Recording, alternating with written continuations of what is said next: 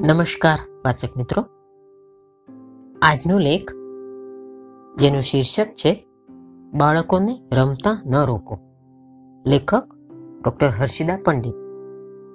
વાચન સ્વર જિગીષા દેસાઈ.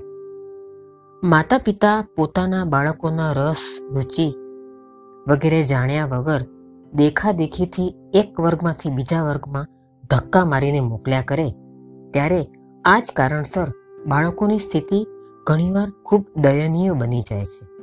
એવા એક બાળકની વાત કરીએ. એક માતાએ પોતાના દસ વર્ષના બાળકને જિમ્નેસ્ટિક્સના વર્ગમાં દાખલ કર્યો. કંઈક શીખશે એ આશાએ. પણ બાળક તો બે ત્રણ દિવસ એ વર્ગમાં હાજર રહ્યો. પછી આખા મહિનાની ફી ભરી હોવા છતાં એણે જવાનું ટાળ્યું. અને પછી એને ડ્રોઈંગના વર્ગમાં ભરતી કરે. પણ એમાં એ બાળકને ખાસ ગમ્યું નહીં. પછી કરાટેના વર્ગનો વારો આવ્યો.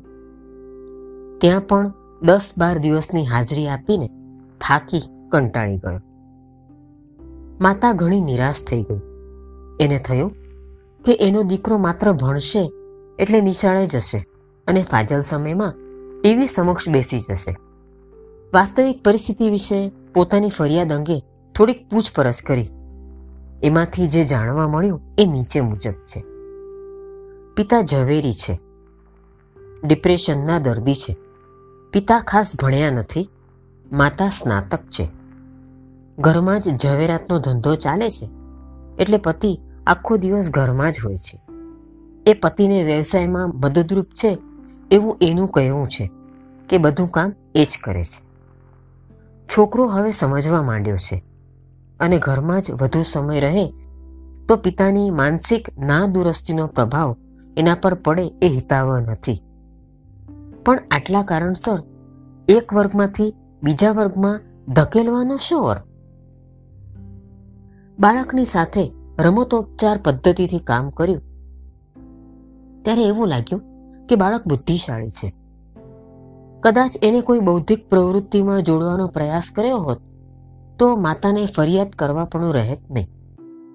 શાળા અને વર્ગોની બહાર પણ શિક્ષણ પ્રાપ્ય છે એ માતાને સમજાવ્યું. થાક ખાવા માટે થોડું મનોરંજન પણ જરૂરી હોય છે. ક્યારેક મનોરંજનની સાથે જ્ઞાન મળે તેવી પ્રવૃત્તિઓ પણ બાળકો સાથે કરી શકાય.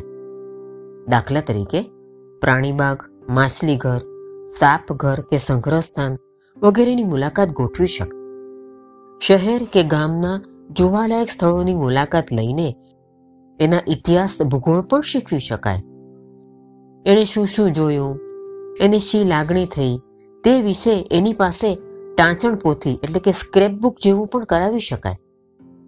જૂના સામયિકોમાંથી અમુક ખાસ વિષય પર ચિત્રો કાપીને એનો પ્રકલ્પ કરાવી શકાય. હમણાં મુંબઈમાં આપણી સબમરીન વિક્રાંત બાળકોને આકર્ષી રહી છે.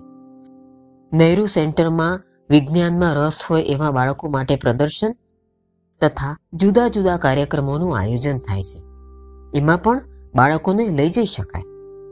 આથી અમે એમને સૂચ્યું કે પિતાના પ્રભાવથી એને મુક્ત રાખવો હોય તો છેલ્લા ઉપાય તરીકે બોર્ડિંગ શાળામાં મૂકો તો પણ એનું સ્વતંત્ર વ્યક્તિત્વ ખીલવી શકાશે. માનસશાસ્ત્રીઓનું માનવું છે કે કોઈ પણ પ્રવૃત્તિ બાળક માટે બોજ ન બની જવી જોઈએ. જો માતા પિતા થોડોક વખત બાળકો સાથે ગાળે, તો બાળકને એના વિકાસમાં માતા પિતાના રસ વિશે પ્રતીતિ થાય.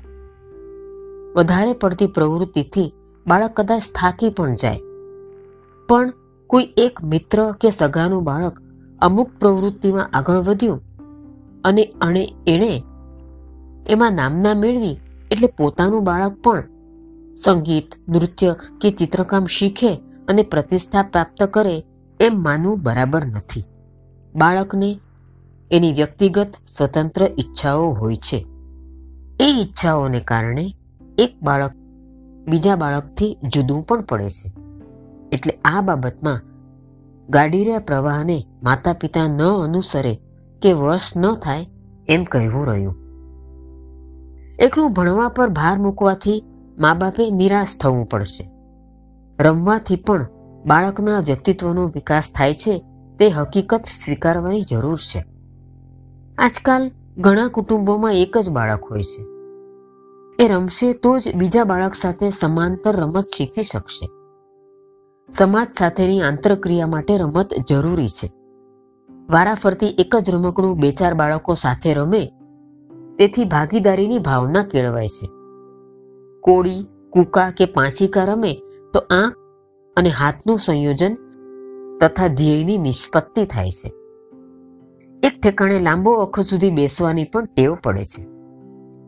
એકાગ્રતા કેળવાય છે અને સિદ્ધિ પ્રેરણા એટલે કે અચીવમેન્ટ મોટિવેશન પણ વધે છે. બાળકોના વર્તનની સમસ્યાઓ માટેના માર્ગદર્શન કેન્દ્રોમાં રમત દ્વારા જ ઉપચાર કરવામાં આવે છે. જુદી જુદી બાળ વાર્તાઓમાંના ચિત્રોમાંની જીગ્સો પઝલ બાળક ગોઠવે છે અને ચિત્રોને સંપૂર્ણ બનાવે, ત્યારે એની સમસ્યા ઉકેલની માનસિક શક્તિ પણ એમાં ઘડાય છે. ખાસ કરીને વિવિધ આકારોને સમજવાનું, ઓળખવાનું અને યાદશક્તિ પણ રમત રમતમાં કેળવાય છે. ચિત્ર બરાબર સંપૂર્ણ કરે, ત્યારે એણે કંઈક સિદ્ધિ મેળવી એવી ભાવના બાળકના મનમાં જન્મે છે.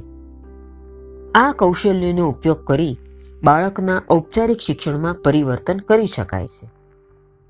આથી માતા પિતાને બાળકને રમવા દેવાની અને એને બહુ બધા વર્ગોમાં ધકેલવાની પ્રવૃત્તિથી બચાવવાની વિનંતી કરું છું.